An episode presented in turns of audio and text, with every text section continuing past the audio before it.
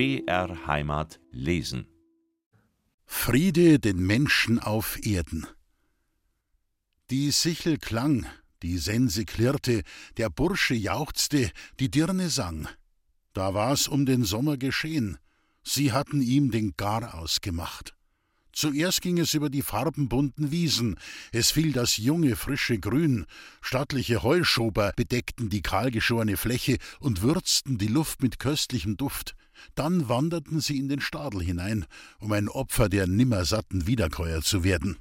Der Herbst setzte einen Fuß ins Land. Jetzt ging es über das herrliche, lärchen- und wachtelbelebte Kornfeld her, dessen ehrenschwere Halme, himmelblauen Cyanen, rotsternigen Raten und glutsprühenden Mohne sich so unmutsvoll im Sommerlüftchen wiegten. Die Sense klang, die Dirne sang und Tausende von Halm- und Blumenleichen deckten das Stoppelfeld. Es war, als weinte die Natur um ihre lieblichen Kinder. Flora verhüllte ihr gramvolles Antlitz. Graue Wolkenschleier bedeckten den Himmel. Der Herbst war im Begriff, den zweiten Fuß ins Waldland zu setzen. Nur die Leinfelder standen noch im üppigsten Grün, und eine Meerflut lichtblauer Blütensterne ergoss sich über deren Fläche. Es war ein gutes Jahr, der Bauer hatte seine Rechnung gemacht und er war zufrieden.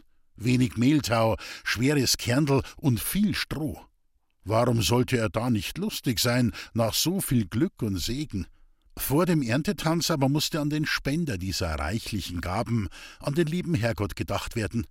Und so versammelte sich das Dorfvolk im kleinen, friedhofumgürteten Holzkirchlein, um in Lied und Gebet den Bettag abzuhalten.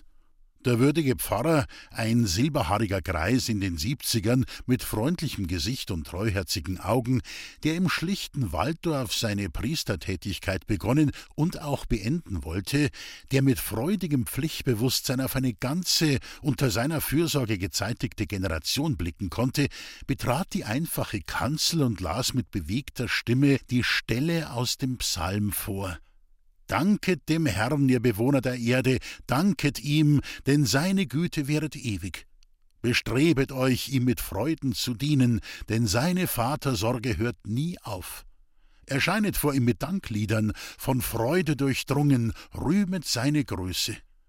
Wie soll ich also dem Herrn danken für so viele Wohltaten, welche er mir erwiesen hat? Liebe, liebe, meine Seele den Herrn. All deine Empfindungen drücken Liebe und Dankbarkeit gegen ihn aus. Nur in der Seele desjenigen wohnet dankbare Liebe gegen Gott, der Gottes Gebote treu erfüllt. Klein und groß lauschte diesen erhabenen Psalmworten mit ehrfurchtsvoller Andacht. Und als der Priester geendet, sprach das Volk im Chorus: Ehre sei dem Vater, dem Sohne und dem Heiligen Geiste, von allen Menschen und zu allen Zeiten. Amen. Dann ertönten süß und mild die weichen Akkorde der Orgel, und die Waldler sangen mit kräftiger, wohlklingender Stimme das uralte Erntelied.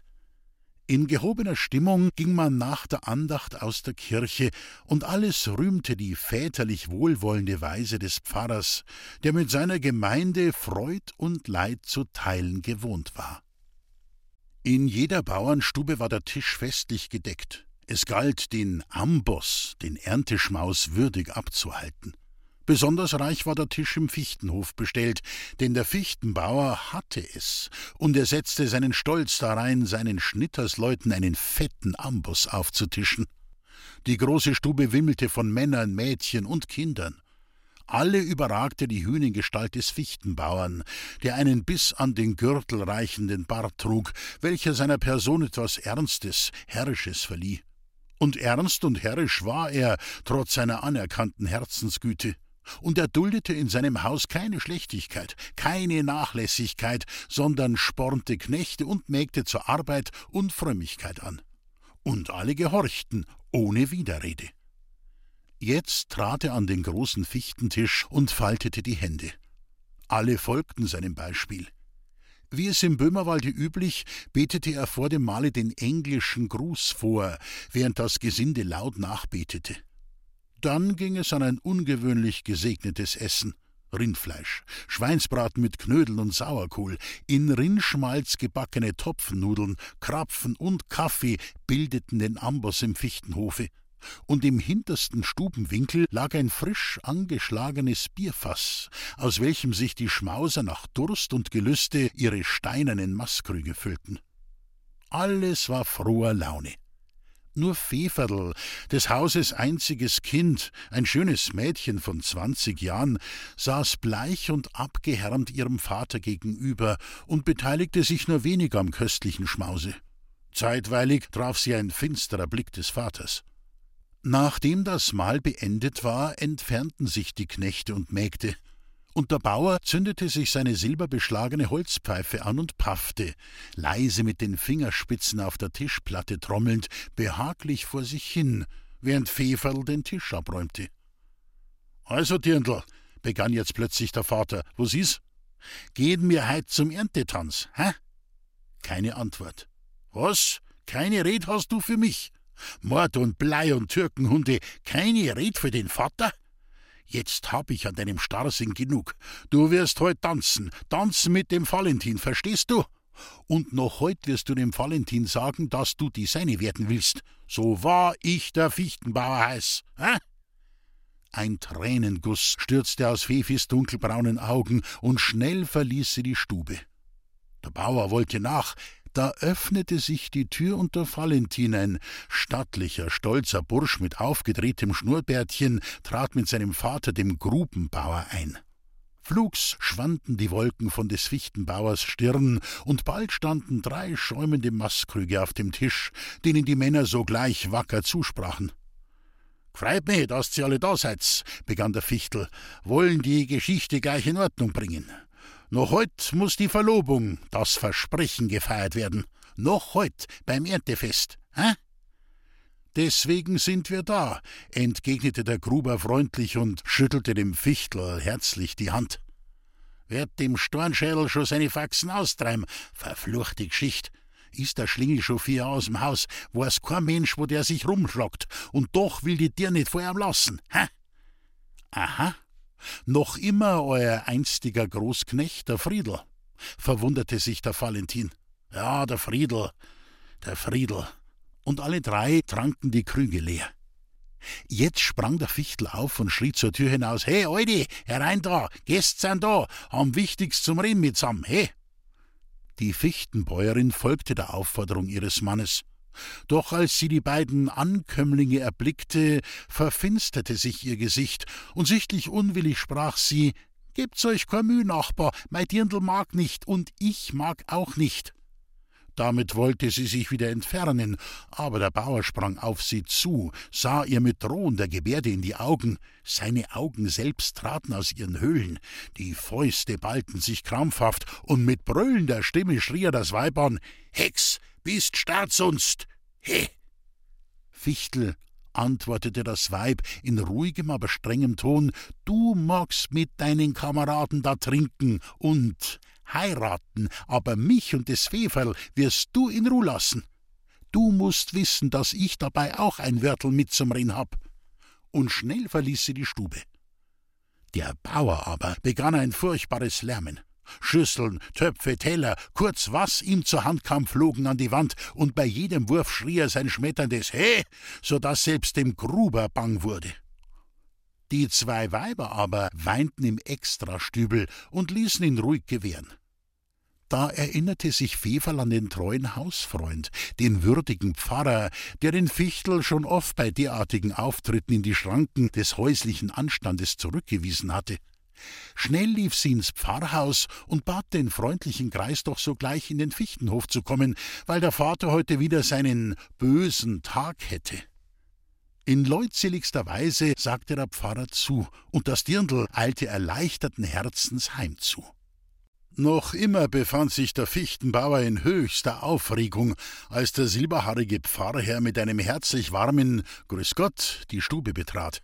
Augenblicklich verstummte der tobende Bauer, während die zwei anderen sichtlich erbleichten. »Ah, der Herr Pfarrer«, sprach der Gruber etwas verlegen. »Fichtel, da wollen wir nicht stören, wenn so vornehme Gesellschaft hier ist. Wir reden ein andersmal.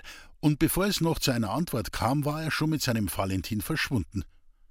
Fichtel, Fichtel, begann jetzt der würdige Greis in väterlich verweisendem Tone, was soll das heute am Erntefesttage, wo wir dem lieben Gott gedankt für den so reichen Segen, den er uns heuer beschert?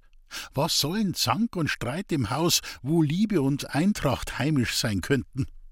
Der Bauer, wieder ganz beruhigt, erzählte nun dem Pfarrer, wie das Feferl sich entschieden weigere, die Hand des reichen Valentin, der nebenbei auch ein sehr braver Bursche sei, anzunehmen und wie sie in ihrem Eigensinn von der Alten unterstützt werde. Ruhig hörte der Geistliche zu.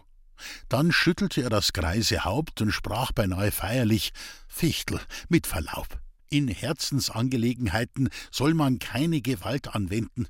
Was Gott im Himmel will, das muss und wird auf Erden geschehen, und es wird schon im göttlichen Ratschlusse bestimmt sein, dass euer Feferl nicht auf den Gruberhof kommt, der, nebenbei bemerkt, schuldenhalber vergantet werden soll.« Der Fichtenbauer schnellte empor. »Was?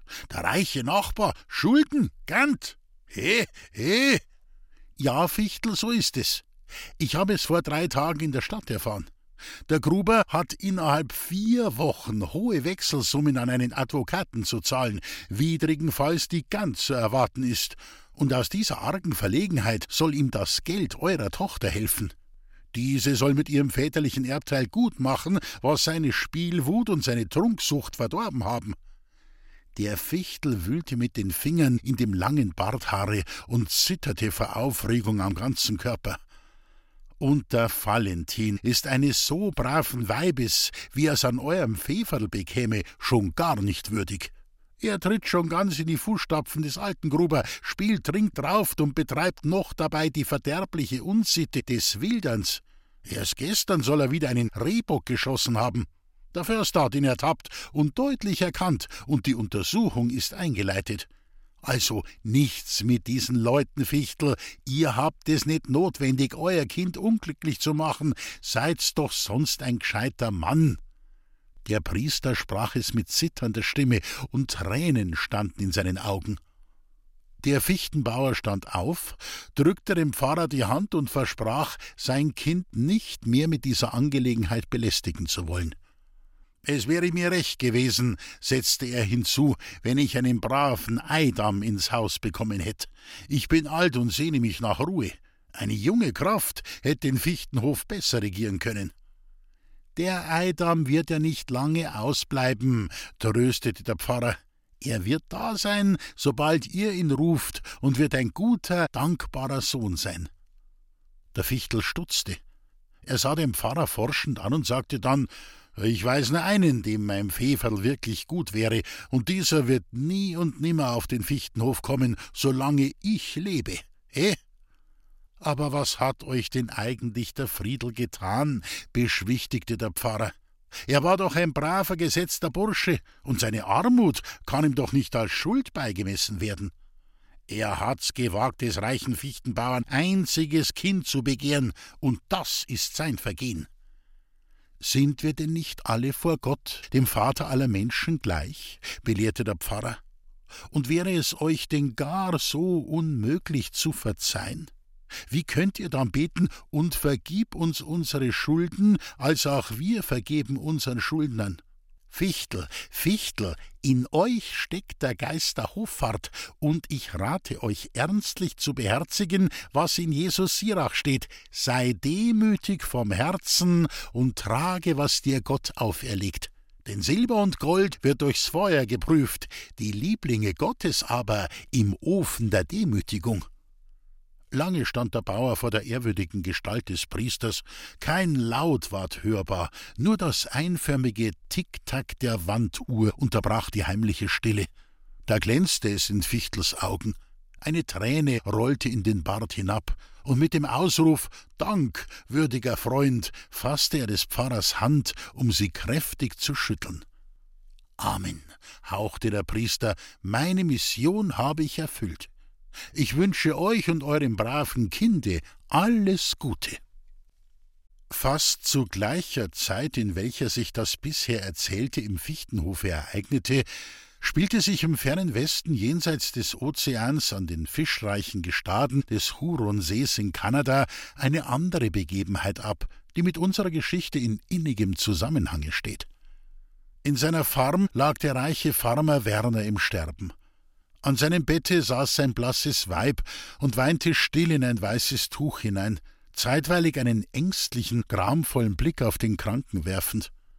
Am Fußende des Bettes stand ein stattlicher, sehniger Bursche von etwa achtundzwanzig Jahren und blickte leidvoll in des sterbenden Auge. Tränen standen in seinen Augenwinkeln und tiefe Trauer lag auf dem schönen Angesicht. Auf den ersten Blick erkannte man an ihm den Deutschen. Goldblondes, in dem Nacken geringeltes Haar, zwei unsäglich freundliche Blauaugen und ein keck gedrehtes Schnurrbärtchen zierten die schlanke Jünglingsgestalt. Im Zimmer herrschte Grabesstille, welche nur zeitweise durch das schwere Ausatmen des Kranken unterbrochen wurde. Da schlug plötzlich der Farmer die Augen auf, sah mit einem Seufzer auf sein trauerndes Weib und dann auf den Jüngling zu seinen Füßen, und leise begann er zu reden: »Friedel, bevor ich aus der Welt gehe, muß ich dir noch etwas eröffnen, wovon dein zukünftiges Lebensglück abhängt. Vor vier Jahren kamst du aus der lieben deutschen Heimat fremd und verlassen zu mir und begehrtest Dienst oder Arbeit auf kürzere Zeit. Ich, froh wiederum nach langer Zeit voll Kampf und Mühe, den süßen deutschen Mutterlaut zu vernehmen, versuchte es mit dir und ich habe mich wieder überzeugt, dass deutsche Treu und Redlichkeit nicht aussterben auf der Welt. Du warst eine ehrliche, selbstlose Seele, hast es gut mit mir und mit meinem treuen Weibe gemeint, rettetest mich aus den Fluten des Huron, als ich beim Fischen verunglückte, wehrtest die Pfeile der Huronen von mir ab und liebtest uns wie ein treues Kind. All diese treuen Dienste müssen dir belohnt werden. Und nachdem ich weiß, dass du in der heiligen deutschen Heimat im wilden Waldgebirge an der Moldau-Quelle ein braves, dir treu ergebenes Mädchen ob deiner Armut hoffnungslos liebst, so habe ich dir in meinem Testament mit Zustimmung meiner guten Gattin ein Legat von zehntausend Dollar vermacht, mit dessen Hilfe du den harten Sinn des geldstolzen Fichtenbauern erweichen magst. Bleib brav, mein Sohn, trau auf Gott, liebe deinen Nächsten, tue deine Pflicht, bete für mich, wenn ich nicht mehr wandle auf diesem irdischen Paradiese, und bewahre treu und heilig in deinem reinen Herzen die herrlichen Dichterworte: Sohn, übe Treu und Redlichkeit bis an dein kühles Grab und weiche keinen Fingerbreit von Gottes Wegen ab.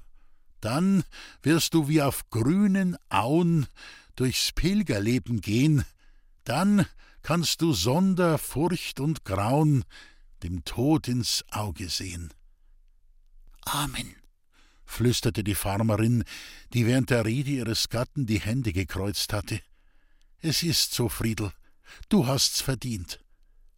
Friedel aber, bewältigt von der Macht des so plötzlich über ihn gekommenen Glückes, sank vor dem Sterbenden nieder und bedeckte dessen Hände mit glühenden Küssen, dabei seinem lauten Schluchzen ungehindert Lauf lassend. Dann stürmte er die Treppe hinauf, um in seinem Kämmerlein dem lieben Gott den Dank darzubringen für die unendliche Gnade, womit er ihn heute so väterlich bedacht hatte. Vor dem Christusbild sank er auf die Knie und betete mit gefalteten Händen: Mein lieber Gott, du heilger Christ, ich danke dir aus tiefstem Grunde meines Herzens für die unendliche Wohltat, die du mir heute so gnädig erwiesen, und ich bitte dich, schenke meinem edlen Herrn wieder die Gesundheit und dereinst das ewige Leben in deinem Himmel. In drei Tagen darauf trug man den reichen Farmer zur Grube, und Friedel warf ihm die letzte Scholle auf den Sarg. Dann nahm er Abschied von seiner ihn segnenden Herrin und trat die Rückreise nach der alten, waldigen Heimat an, wo ein treues Herz seiner gedachte und um ihn trauerte. Winter war es mittlerweile geworden, und das Fest der Geburt des Erlösers war nahe. Im kleinen Walddörfchen hatte sich indessen viel geändert. Der Gruberhof ward vergantet, weil der Gruber die Wechsel nicht zahlen konnte. Valentin musste seinen Wildfrevel mit einer Freiheitsstrafe büßen und der reiche Fichtenbauer lag auf dem Krankenbette. Beim Holzfällen hatte er das Unglück, von einer stürzenden Waldbuche gestreift zu werden, dass er fast leblos nach Hause getragen werden musste, wo er sich nur schwer und langsam erholte. Feferl, das stille, leidvolle Kind, das einen großen Schmerz im Herzen eingesargt trug, musste nun auch das Leid über des Vaters Unglück tragen. Sie war mit dem Fichtenbauer nun ganz versöhnt, und oft standen in des Mannes Augen Tränen der Reue, wenn er sein bleiches Kind sah, wie es sich alle Mühe gab, selbst den verborgensten Wunsch von des kranken Vaters Augen abzulesen. Und dieses schuldreine, aufopferungsfreudige Herz hatte er durch seinen nichtigen Stolz so schwer gekränkt. Diesem treuen Herzen raubte er seinen Liebesfrühling durch eine raue, unwirsche Handlungsweise. Dieses Herz musste seinetwegen bluten, verbluten. Auch den würdigen Pfarrer traf ein schwerer Schlag. Der Tod raubte ihm seine liebevolle Schwester, die ihm von Jugend auf treu und gewissenhaft die Wirtschaft im Pfarrhof führte, weil er das Köchinnenunwesen hasste. Er war ein würdiger Diener des Herrn, ganz Liebe, wie Christus, der Heiland. Es war eine ruhsame Winternacht. In goldenen Strömen floss das Mondlicht auf den winterlichen Wald hernieder, und Millionen von Sternaugen blickten mild und freundlich auf das glitzernde Schneegefild herab. In der großen Stube des Fichtenhofes prasselte das Feuer, der Kienspan flackerte auf dem Spanleuchter, und Mutter und Tochter spannen den goldig schimmernden Flachs, während der genesene Fichtel etwas aufgerichtet im Bette lag. Es war eine trautwonnige, ungemein anheimelnde Stille in der geräumigen Stube, und der Bauer fühlte sich äußerst gehoben. »Feferl, mein liebs Dirndl«, begann er plötzlich feuchten Auges, »kannst mir verzeihen, dass ich den Friedel, deinen Burma, aus dem Haus getrieben?« Eine brennende Röte überflog des Mädchens Gesicht. »Vater, ich hab keinen Zorn mehr. Im Herz drin lebt ja der Friedel doch, wenn er sich sollt längst ein Leid angetan haben«, erwiderte sie sanft. Die Mutter warf einen wehmütigen Blick auf ihr schönes, einziges Kind und unterdrückte einen Seufzer. »Feferl«, begann der Vater wieder, »sei ruhig. Vielleicht kann ich alles ja wieder gut machen. Der liebe Gott hat mir in jüngster Zeit so viel Gutes erwiesen, vielleicht schenkt er mir auch noch die Gnade, dass ich dir dein Friedel wieder geben kann.« Ein seliges Lächeln umschwebte das rosige Lippenpaar des Mädchens. Es war ihr, als vernehme sie mit dem Namen Friedel aus Vaters Munde den Sphärengesang der Himmel. »Feferl, sing mir das Liedl von der heiligen Nacht«, bat jetzt der Vater. Und die Tochter nahm die Gitarre von der Wand, entlockte derselben einige Akkorde und begann dann mit heller, schöner Stimme zu singen, während sie auf der Gitarre dazu begleitete. Stille Nacht, heilige Nacht, alles schläft, einsam wacht, nur das traute, hochheilige Paar, holder Knabe im lockigen Haar, schlaf in himmlischer Ruh. Stille Nacht, heilige Nacht, Hirten erst kund gemacht, durch der Engel Halleluja tönt es laut von fern und nah, Christ, der Retter, ist da. Stille Nacht, heilige Nacht, Gottes Sohn, o wie lacht, lieb aus deinem göttlichen Mund, da uns schlägt die rettende Stund, Christ, in deiner Geburt. Noch bevor die letzten Töne verklungen waren, verfiel der Bauer in einen sanften Schlaf, und ein glückliches Lächeln umspielte seinen Mund. Feferl aber stand auf, trat ans Fenster und schaute lange schweigend hinaus zur ewigen Sternenwacht, dabei ein stilles Gebet für den sprechend, dem ihr ganzes Denken, Fühlen und Träumen galt, für den fernen und doch so nahen Friedel. So kam der heilige Weihnachtsabend heran. Frischer Schnee war gefallen und hatte die ganze Gebirgslandschaft in ein ungemein reizendes Gewand gehüllt. Soweit das Auge streifte, schimmernde Lichtungen, verschneite Dörfer und Gehöfte, dunkelgrüne Nadelwälder, schneebedeckte Berge und Höhenzüge grüßten demselben wintertraulich entgegen. Im Walddorfe herrschte Festtagsstimmung. Die Weiber bereiteten das Festessen für den Heiligen Abend vor, während die Männer Häckerling und Holz über die Feiertage besorgten. Die Burschen warteten fröhlichen Sinnes dem ewig grünen Hochwalde zu, um für die jüngeren Geschwister das heilige Wahrzeichen der Kindheit, den Christbaum, zu holen. Auch der Großknecht im Fichtenhofe hatte auf des Bauern Befehl einen schwanken Tenling zu besorgen, nicht etwa für die Kinder des Fichtenhofes, denn solche waren nicht da, sondern für die armen Schulkinder des Dorfes. Der Fichtel war in letzter Zeit ganz Liebe geworden. Durch barmherzige Werke und Almosen wollte er es gut machen, was er an seinem einzigen Kinde verbrochen. Und diese milde Gesinnung zu betätigen, fand sich im Dorfe Gelegenheit in hinlänglicher Fülle. Da gab es arme Kinder, denen es an Bekleidung und Beschuhung mangelte, so dass sie während des Winters ihrer Schulpflicht nicht Genüge leisten konnten. Diesen sollte geholfen werden. Das Feferl wurde mit dem geldschweren Lederbeutel in die Stadt auf den Weihnachtsmarkt geschickt, um die nötigen Einkäufe zu besorgen, und entledigte sich dieser Aufgabe mit großer Liebe und Umsicht, gehoben von dem Bewusstsein, ein Werk der christlichen Nächstenliebe zu verrichten. Freudestrahlenden Auges lief sie zum Lehrer hin, um die Namen der würdigsten und dürftigsten Kinder zu erfahren, die beschenkt werden sollten, und freudestrahlenden Gesichtes ging sie dann an die Ausstattung des Weihnachtsbaumes, die ja auch vortrefflich gelang. Am Christmorgen sollten die armen Kindlein, die bisher noch nie die strahlende Pracht und Herrlichkeit eines Christbaumes geschaut, gerufen und beglückt werden. So hatte es Feferl beschlossen. Der Fichtenbauer hatte sich inzwischen so weit erholt, dass er in seinem Schlafsessel sitzen und wieder seine Silberbeschlagene rauchen konnte, was er auch mit großem Appetit tat, während die runde Bäuerin fleißig besorgt war, das prasselnde und knisternde Herdfeuer mit neuem Kien zu speisen. So brach der heilige Abend an. Es war eine lichte Nacht, eine lichte Mette, wie der Waldler sagt, denn der Vollmond leuchtete vom tiefblauen, sterngekrönten Himmel hernieder, dass der Schnee in wundervollen Farben glitzerte. Der Hochwald rauschte ernst und feierlich, und eine heilige Stille und weihevolle Stimmung schwebten über den Gefilden, nur zeitweilig unterbrochen von dröhnendem Pöllerknall, den die Dorfburschen der heiligen Familie zu Ehren veranstalteten. In den Waldhäusern begann der heilige Abendschmaus, der die köstlichsten Gerichte umfasste, die der Waldler kannte. So auch im Fichtenhofe. Das ganze Gesinde war in der Stube versammelt. Feferl hatte sich heute besonders herausgeputzt. Eine liebliche Röte lag auf ihrem zarten Gesichtlein, und die Augen erglänzten in einem milden Feuer der Freude. Schon war der große Tisch gedeckt, die Fischsuppe sollte aufgetragen werden, da sprach der Fichtel zu seiner Tochter: »Feferl, bevor wir die Mahlzeit beginnen, wirst du uns das Kapitel von den Hirten bei der Krippe aus der Hausbibel vorlesen.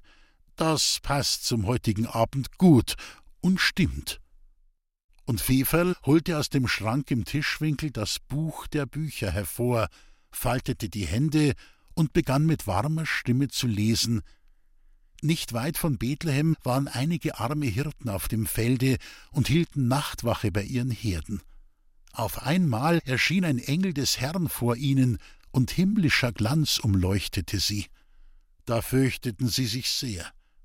Der Engel aber sprach zu ihnen: »Fürchtet euch nicht, denn ich verkünde euch eine große Freude, die allem Volke zuteil werden wird. Heute ist euch in der Stadt Davids der Heiland geboren worden, welcher Christus der Herr ist. Und dies soll euch zum Zeichen sein: Ihr werdet ein Kind finden, das in Windeln eingewickelt ist und in der Krippe liegt.« In demselben Augenblicke war bei dem Engel eine Menge himmlischer Heerscharen, welche Gott lobten und sprachen: »Ehre sei Gott in der Höhe und Friede den Menschen auf Erden, die eines guten Willens sind.« Ließ sich in diesem Augenblick eine ernste Stimme im Vorhaus hören, und gleich darauf ging die Tür auf, und die aufs Äußerste erstaunten, schauten die Gestalt des silberhaarigen Pfarrers und eines fremden Jünglings in feiner Kleidung. Während der Pfarrer wie segnend die Hände erhob, gellte durch die Stube ein Freudengeschrei, dass alle von ihren Sitzen emporschnellten. »Friedel! Mein Friedel!« Und im nächsten Augenblick lag das heftig zitternde Mädchen an der Brust des wackeren, wiedergefundenen Burschen, der vor freudiger Aufregung keines Wortes mächtig war. Da eilte endlich der Fichtel mit ausgebreiteten Armen auf Friedel zu, und mit dem Rufe »An mein Herz« schloss er den schmucken Freier an seine Brust. Die Hausmutter aber stand stumm und gerührt im Hintergrund und trocknete sich mit dem Schürzenzipfel die Tränen aus den Augen. Endlich löste sich der Fichtenbauer aus Friedels Umarmung. Er nahm den stattlichen Jungen an der Hand, näherte sich mit ihm dem selig lächelnden Feferl, und mit freudebewegter Stimme sprach er: »Feferl, mein Goldkind, ich bin heute der glücklichste Vater auf der Welt, weil ich dir dein Glück wiedergeben kann. Nimm ihn hin, deinen treuen Friedel, aus meiner Hand. Er wird das beste Christgeschenk sein, das ich dir heute geben kann.« Und alles jubelte diesen Worten aufrichtigen Beifall zu, während Feferl und Friedel dem Vater die Hand küssten. Dann sprach Friedel zu seinem Feferl: »Mein Dirndl, vier Jahre lang habe ich drüben in Amerika um dich getrauert. Dein Bild trug ich stets im Herzen, Tag und Nacht warst du bei mir. Ich war brav und arbeitsam, und der liebe Herrgott schenkte mir auch ein kleines Vermögen, das ich dir heute mit meiner Liebe zu Füßen lege. Nimm beides hin zum Christgeschenk.« Und dann kam die zärtliche Mutter herbei und schloss ihre glücklichen Kinder herzlich in die Arme, während Knechte und Mägde dem Brautpaar gratulierten. Beim heiligen Abendmahle, dem auch der Pfarrer beiwohnen musste, erzählte Friedel seine Erlebnisse bis zu seiner Rückkehr ins Walddörfchen, wo sein erster Besuch dem alten Gönner, dem Pfarrer, galt, der ihn von der milden Gesinnung des Fichtenbauern unterrichtet und hierher geführt hatte. Und alle tranken sie dem wackeren Priester zu, in dessen Augen zwei Freudentränen erglänzten, der im Dorfe nur die Politik der Liebe und Eintracht trieb und sich nicht kümmerte um die brennenden Fragen des Tages, wie so viele seiner Genossen. Um zwölf Uhr führte der schmucke Friedel sein Feferl in die Mette, und am anderen Tage, als die armen Kinder um den reich bestellten Christbaum im Fichtenhofe jubelten, ging es von Haus zu Haus.